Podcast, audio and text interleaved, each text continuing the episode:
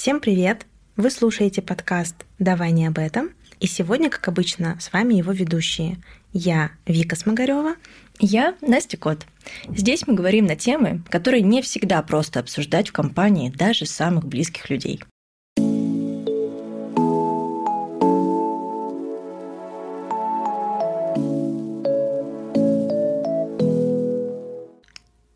И сегодня мы решили поговорить о том, какое бывает детство, счастливое или несчастливое, и вообще в целом обсудить тему детства. Да, потому что, кажется, бытует мнение, что детство много чего определяет в жизни взрослого человека, его развитие, становление, и все мы родом из детства, и вот интересно будет, мне кажется, сегодня про эту тему поговорить, понять, какое оно действительно значение имеет ну, в жизни обычных людей.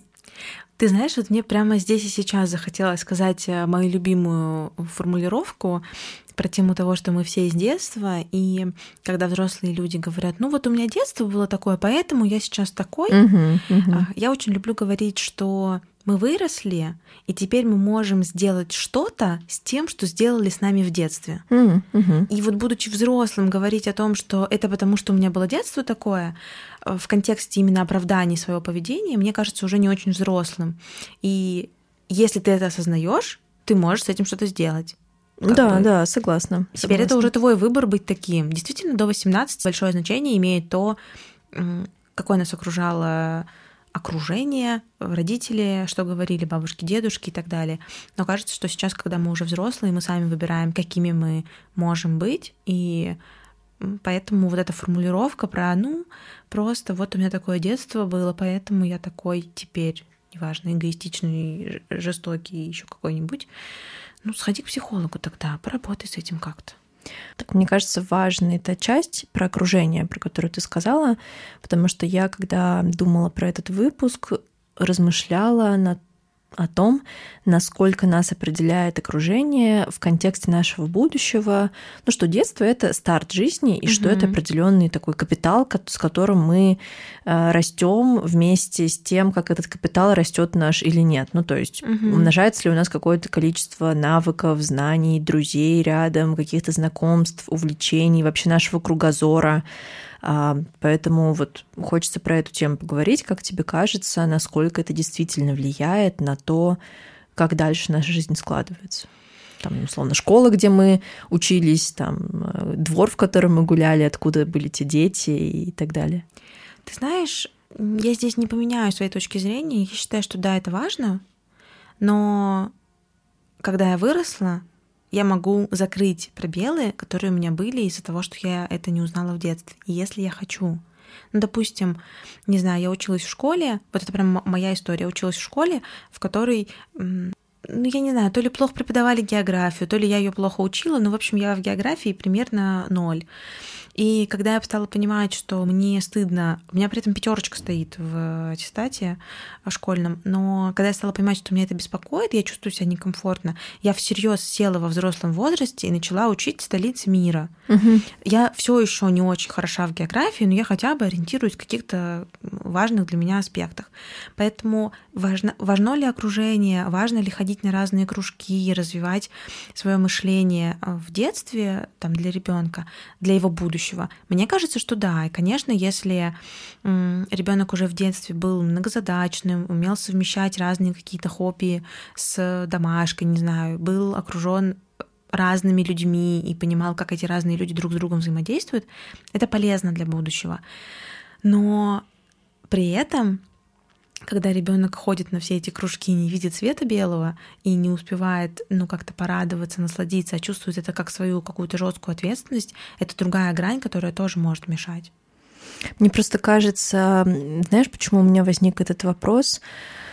А, потому что все-таки дети, и они менее сознательные, менее, ну, более ведомые, да, в, так в силу развитости своего мозга, да, в возрасте до, там, условно, 20 лет. И родители тоже в силу той среды, в которой мы живем, ну там, не знаю, 90-е, это даже 2000-е, ну, моя мама очень много работала, например, mm-hmm. когда там, я была маленькой, и родители тоже не всегда имеют возможность как-то следить за тем, где ребенок, чем uh-huh. он занимается. Ну, то есть э, за каждым шагом не проследишь, если ты не ходишь вместе с ребенком везде. Да, и, и то не факт. А, вот. И в этом контексте я понимаю, что почему говорят часто, что детство и то, как мы его проводим, и в, как, в окружении каких людей влияет на то, кем мы становимся, просто потому что ребенок, по сути своей, более ведомый и он легче как бы перенимает или копирует то поведение, которое формируется в его окружении. Mm-hmm. То есть, если у меня там, не знаю, все курят в окружении, ну, ребенок такой, ну, значит, наверное, это круто, да, и начинает делать то же самое. Ну, вот присоединяясь к каким-то родительским опасениям, мне кажется, что этим оно обусловлено. Я мне сложно, если честно, здесь как-то согласиться или поспорить с тобой, потому что я верю в то, что даже не очень взрослый ребенок, ну, условно, 6 лет, он уже плюс-минус осознает, что происходит. И, ну, мне кажется, 90% родителей говорят своим детям, что курить это плохо, и своим примером стараются демонстрировать, даже если кто-то в семье курит, они обычно говорят, что это как э, негативную сторону того родителя, который курит. И кажется мне, что может быть ребенок в окружении условно плохой компании, но он, скорее всего, там долго не задержится, если до этого, наверное, в совсем раннем возрасте ему как-то заложили вот это внутреннее ощущение того, что это не ок. Просто вот мне здесь сложно предметно говорить, но у меня была такая история. Я была какое-то время прям в плохой компании. Там, угу. э, через примерно год после того, как я перестала с ними общаться, там ребят э, посадили. Угу. Я уж не буду, не помню за что и какой там был состав преступления, но я знаю точно, что там половина компании в итоге оказались э, то ли с условками, то ли с реальными сроками. Ну, суть э, в том, что я побыла с ними месяца два-три, поняла, что мне это не подходит, и ушла оттуда. Но я на тот момент была девочкой 12-13 лет примерно. То есть я уже была относительно взрослым ребенком, там, подросткового возраста. Что мне помогло в моем предыдущем опыте, да, детства, там, до 12 лет, понять, что это не моя компания, я не могу ответить. Угу. Возможно, действительно, то, что мне родители говорили. Но, с другой стороны, я сама себе противоречу, но мне кажется, все родители говорят не ходить плохими компаниями, не знаю, не курить с гаражами и не, не пить. Что мне еще могло помочь? Может быть, мой собственный уже в каком- каком-то смысле развитый интеллект. Может быть, это вообще была интуиция тоже, да? Угу. Поэтому мне здесь сложно как-то предметно говорить, и кажется, что нет единого правильного ответа на то, что поможет ребенку стать успешным в жизни. Угу. Да, ну просто я, опять же, говоря про то, с какими а, базовыми настройками мы входим в жизнь, там вспоминаю, например, свою школу, у меня не было какой-то жести в контексте неудачных компаний, каких-то неблагополучных. У меня школа находилась, с одной стороны, от школы прям в соседнем здании была музыкальная школа, а с другой стороны от школы была спортивная школа. И вот у меня все одноклассники ходили или туда, или туда, поэтому не сказать, что у нас там был какой-то криминал или какие-то неблагоприятные прям компании, но было по-другому, да. То школа была обычная, и не было больших амбиций у родителей и у детей. Чаще всего всего выигрывать какие-то олимпиады или высоко сдавать ЕГЭ или поступать где-то вне Калининграда, угу. да, в какие-то вузы. И я чувствовала себя какой-то белой вороной, то, что я всего этого хотела, и ездила на какие-то соревнования, там выступала, опять же, на олимпиадах и вот эти все истории. И как будто здесь я даже не знаю, что было бы лучше, остаться мне в такой же среде, как я в итоге осталась, да, где я чувствовала себя какой-то неправильной, потому что вот все нормальные люди, не знаю, идут гулять после школы, а я иду там на какие-то занятия, uh-huh. или перейти в школу, где, наоборот, все вот так, как я, стремятся к большему. У меня, в принципе, была такая развилка. Я после девятого класса думала уходить в лицей, очень престижный в Калининграде но решила все-таки этого не делать в конце концов. И я вот не знаю, как бы, как бы, какой бы была я, да, если бы э, у меня было другое окружение в момент э, моего взросления. Я не очень люблю историю про вот ту элитность, типа лицей, или у нас вот был, я училась в А-классе, это считался самый условно умный класс, потому что он математический. Мгм. И как-то так это... Никто это вслух прям так не говорил, но это вот как-то передавалось ощущениями. И я никогда этого не любила, потому что это создает во-первых, некоторую конкуренцию внутри, довольно сильную, которая тоже может неприятно влиять на человека, который находится в этой среде. То есть, с одной стороны, конкуренция, конечно, заставляет тебя двигаться и мотивирует тебя, а с другой стороны, она а, провоцирует обесценивание, провоцирует процесс сравнивания себя с другими. И, ну, в общем, мне кажется, мне очень здоровой. А кроме этого, она, вот это, когда ты в лицее или когда ты в каком-то классном месте, это возвыш- возвышает твой уровень самомнения и вот этого ощущения, что ты лучше, чем другие. И мне кажется, для детей это очень опасная история. Еще, может быть, в старших классах это уже не так сильно, но когда дети еще не очень понимают, что происходит, они могут быть очень жестокими, просто потому что, ну, я из лицея, а ты типа кто? И я такое замечала, и даже внутри одной школы такое могло быть, когда я выиграл что-то, не знаю, там спортивное какое-то соревнование, ты даже мячик подавать не можешь. А, И это же кажется не очень здоровым для тех детей, которые сейчас не достигают супер успехов в той сфере, в которой кто-то другой уже молодец. Блин, а мне, кстати, вообще с этой стороны как-то я не думала про это, но что про статусность, да, такую, которую ты говоришь, скорее для меня а, переход в лицей был обусловлен, ну, мысль, да, о переходе был обусловлена тем, что а, вот этой такой популярной фразой, а, если ты самый умный человек в комнате, поменяй комнату, да, то, что когда ты ощущаешь себя, ну, не знаю, самым успешным ребенком в своем окружении, потому что у тебя там есть хорошие оценки, не знаю, э, хорошие какие-то достижения вне школы и внутри школы в какой-то там вне учебной да, деятельности, а, ну, что было, например, у меня и не Мгм. было там у большинства моих одноклассников, э, это тоже влияет ну, это может тормозить развитие, вот, наверное, я про это. А когда ты оказываешься в среде, ну, у меня просто так было с поступлением в университет, когда ты оказываешься в среде, где все такие крутые, ну, то есть как раз э, ты точно не самый умный человек в комнате, ты начинаешь думать, а, да, ну вот здесь надо еще развиться, здесь и здесь еще подтянуть, как будто это дает ну, такой, как зону ближайшего развития, да, твоего, что ли. А когда ты уже в месте, где все понятно и все тебе по силам, то как будто этого развития не происходит. Мне нравится твоя мысль, но я думаю просто про нестабильность психики ребенка. И кажется, что когда ты взрослый, я точно согласна с формулировкой, если ты самый умный в комнате, поменяй комнату.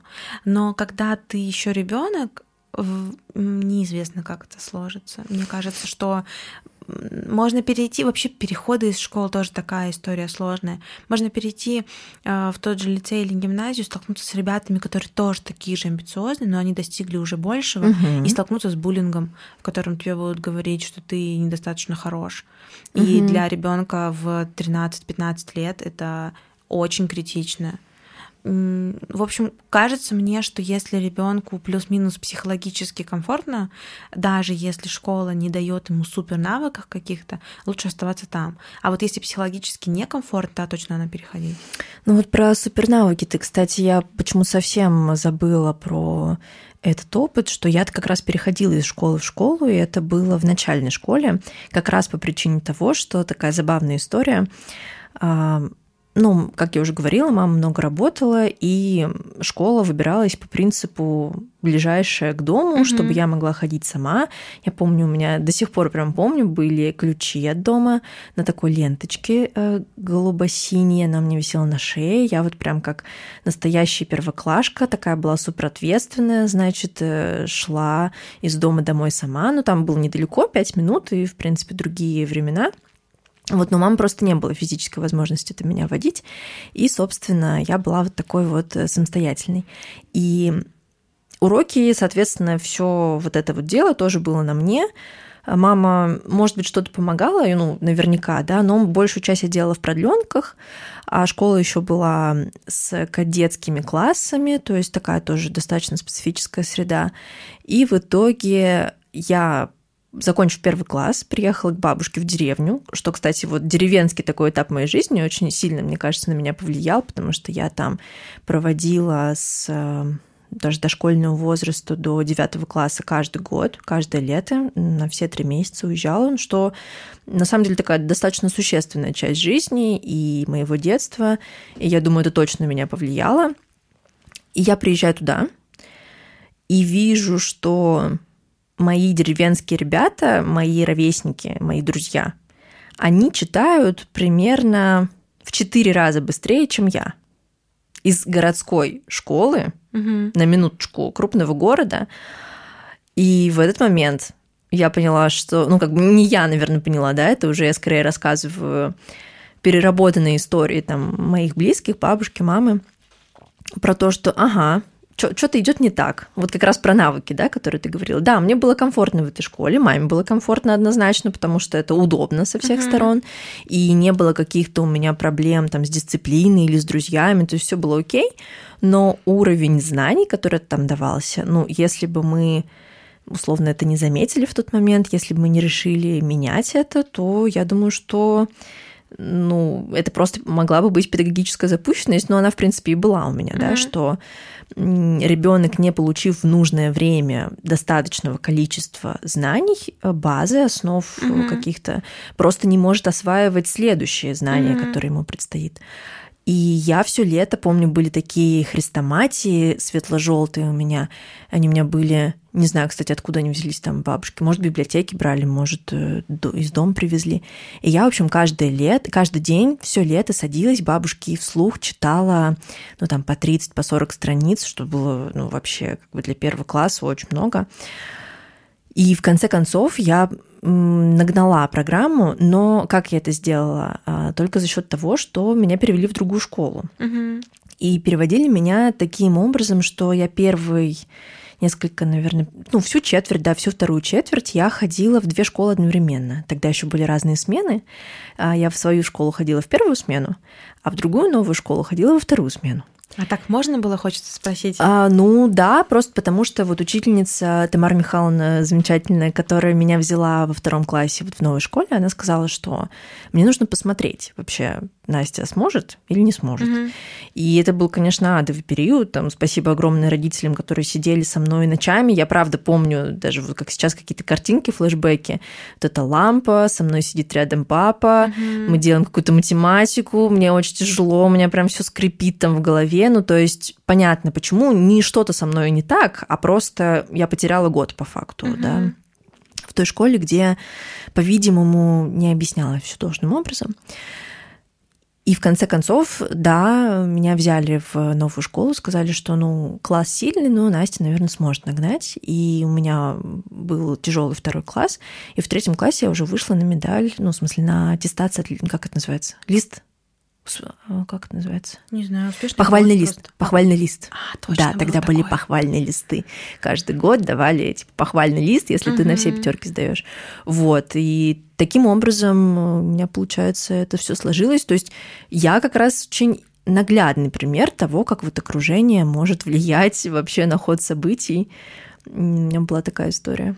Слушай, да, это очень красочное описание того, что может случиться. Я присоединяюсь к тому, что надо менять что-то, если мы видим, что это не решает наши задачи. Вот я уже сказала про психологический комфорт ребенка. И, конечно, все-таки знания он должен получать какие-то.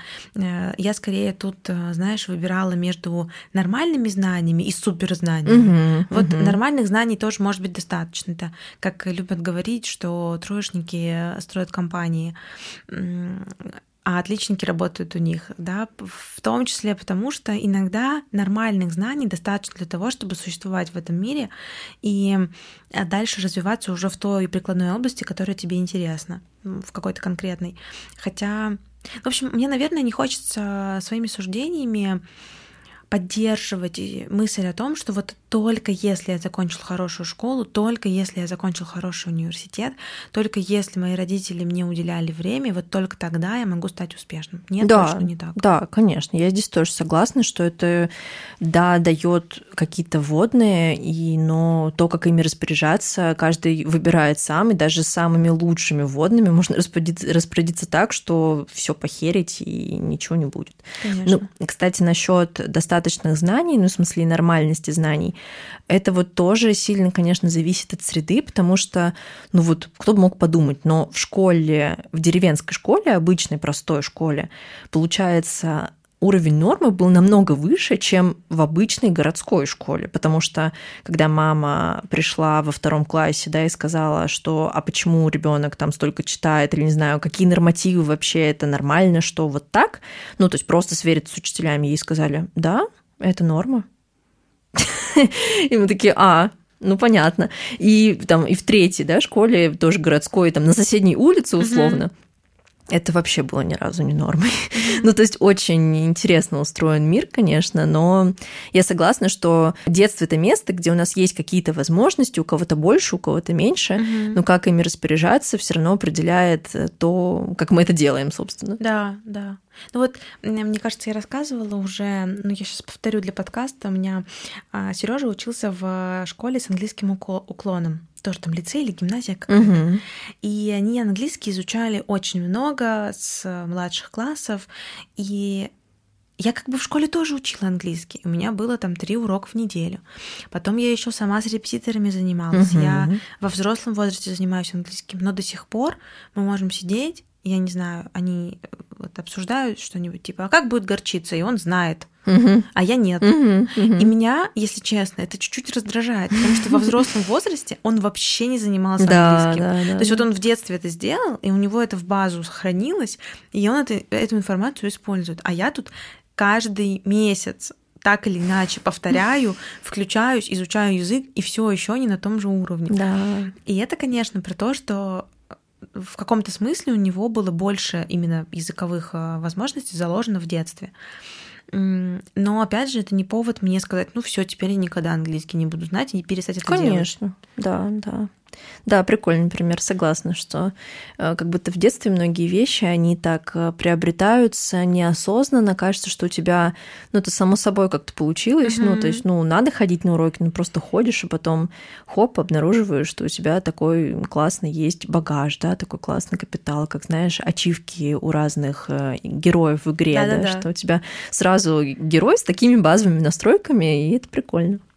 Да, я согласна.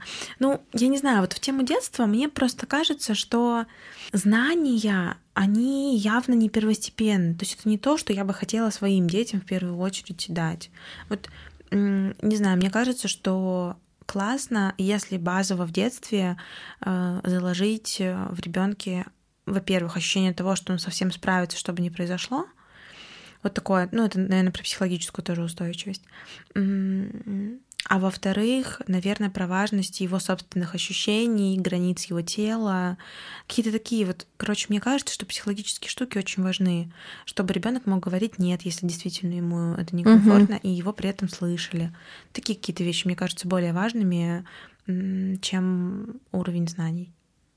Слушай, я еще знаешь, что хотела обсудить? Вот э, когда я думаю о том, что если у меня когда-то будут дети, то чем бы я хотела, чтобы они занимались, там, какие бы они, я бы хотела, чтобы они были. Ну, тут понятно, что я это мало могу влиять, но вот куда бы я хотела отдать своих детей, как будто на основании своего опыта детства, я размышляю, что блин, было бы круто, не знаю, ребенка отдать на какой-нибудь спорт, чтобы у него была хорошая физическая форма с детства, и ему это было как привычка уже, да, Мгм. заниматься спортом. Я думаю, блин, жалко, что вот у меня этого нет. Вот круто бы ему это дать, да.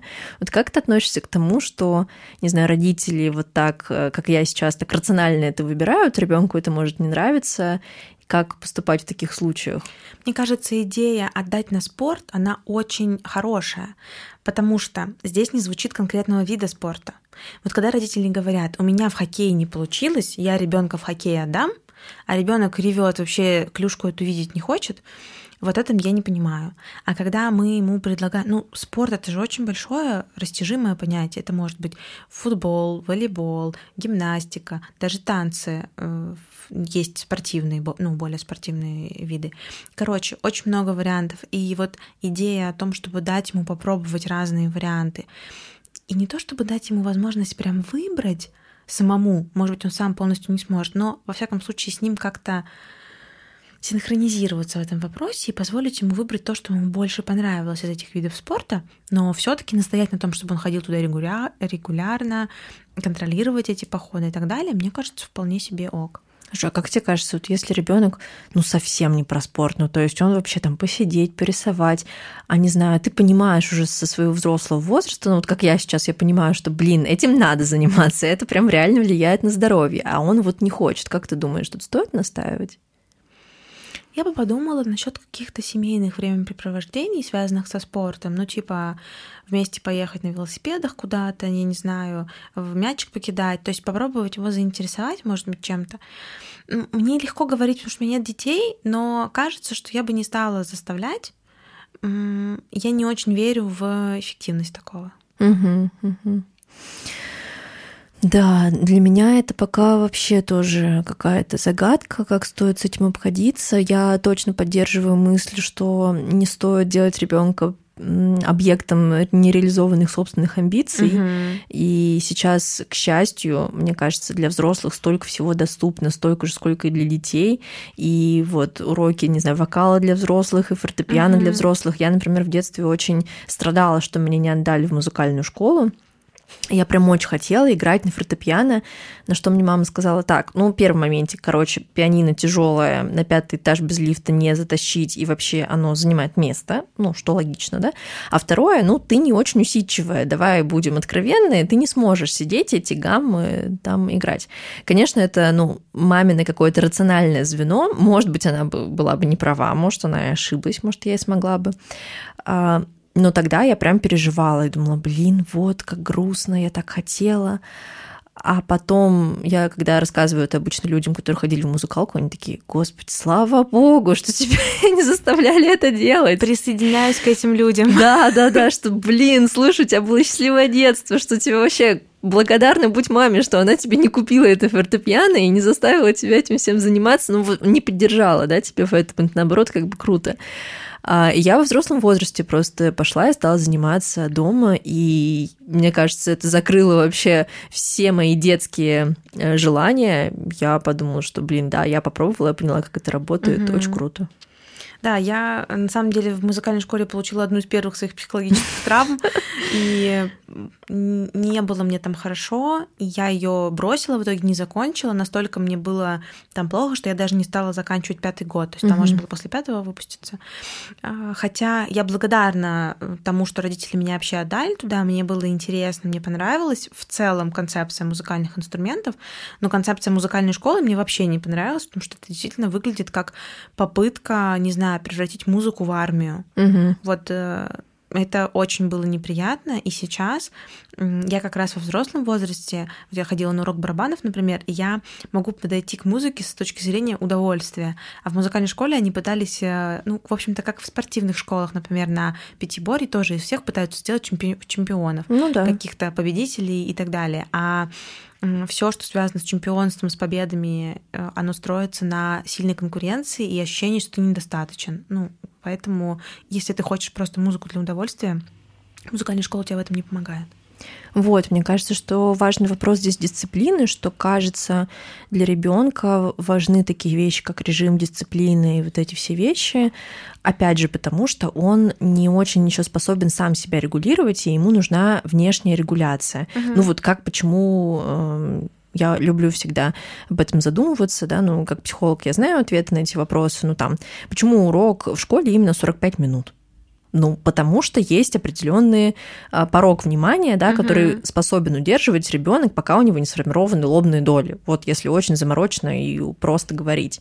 Ровно так же, почему декрет э, три года. Ну, хотя, кстати, не во всех странах так, но спасибо советским ученым, у нас э, три года. А, потому что кризис трех лет да, происходит. Мама сидит в декрете три года, чтобы в этот период сопровождать еще, да, иметь возможность быть рядом с ребенком как бы официально. Ну, какие-то, в общем, такие э, штуки. И мне, с одной стороны, понятна концепция, почему э, в музыке или в спорте так за дисциплину угу. детей очень э, топят, но одновременно с этим мне кажется, это тоже сильно зависит от того, что родители вкладывают в эти занятия. Одно мы растим чемпиона, а другое, вот как моя мама, например, говорила, ну, я просто думала, что девочки прикольно заниматься танцами, и uh-huh. отдала в танцы. Все. Остальные там все какие-то успехи или победы, они были просто э, побочным эффектом от того, что я действительно мне это нравилось, я много времени проводила там. Никогда не было идеи сделать из меня там чемпионку. И вот это, мне кажется, хороший подход. Кажется, что залог э, такого счастливого детства, в том числе в том, чтобы родители не ставили слишком высокие ставки, что ли, на ребенка. Mm-hmm. Ты знаешь, вот очень хочется сказать, ваши ожидания это ваши проблемы. Если вы хотите вырастить чемпиона, ну, станьте сами чемпионом, отстаньте от ребенка уже. Вот почему-то мне кажется, что чем больше мы ожидаем, вообще на самом деле от чего угодно, но в том числе от детей, тем больше шансов того, что мы разочаруемся или попортим отношения внутри семьи. И кажется, что дети не для того, чтобы воплощать желания родителей. Да, и ожидания такая штука, что, конечно, они могут быть ну, даже неосознаваемым в каком-то смысле, mm-hmm. да, что я вот так ожидаю, не знаю, хорошей учебы просто потому что от своего ребенка, просто потому что мне кажется, что это безопасно для него, что он так сможет получить образование, образование это работа, работа это финансы и значит какая-то спокойная mm-hmm. жизнь, да. Понятно, что часто из такой мотивации это все происходит, но мне еще кажется какой-то залог счастливого детства это контакт с ребенком, потому что чаще всего, когда, опять же, обращаться к этой фразе, что все проблемы из детства или много что влияет э, из детства на наше взрослое состояние, а, я вижу, что не хватало ну, моим маленьким клиентам в виде взрослых э, людей, которые да, сейчас uh-huh. приходят на сессии, а, просто простого контакта, какого-то, не знаю, тепла, внимания, Точно это не про победы на каких-то конкурсах э, и не про хорошие правильные оценки, а скорее понимание, что и без этого, и через другое меня тоже могут любить, меня тоже mm-hmm. могут видеть, замечать, поддерживать. Вот это как будто намного важнее. Да, ощущение того, что э, мама, папа и другие взрослые близкие люди будут любить меня и будут принимать меня, даже если у меня что-то не получится. Угу. И это, правда, важная база. Но хочется, наверное, в завершении сказать, что если вдруг этого не было дано в детстве, то есть вы этого не заметили в детстве, как будто бы можно долюбить себя немножко самому. Вот эти внутренние части, которые твоим теперь голосом в голове, да, внутренняя мама, внутренний папа, вот эти взрослые, уделить им время и как бы от, от их лица, не знаю, похвалить себя, позаботиться о себе. И это не исправит того, что было в прошлом, но это даст внутреннее ощущение кого-то, какого-то любви сейчас. Да. Ну что ж, будем заканчивать на сегодня. Всем пока.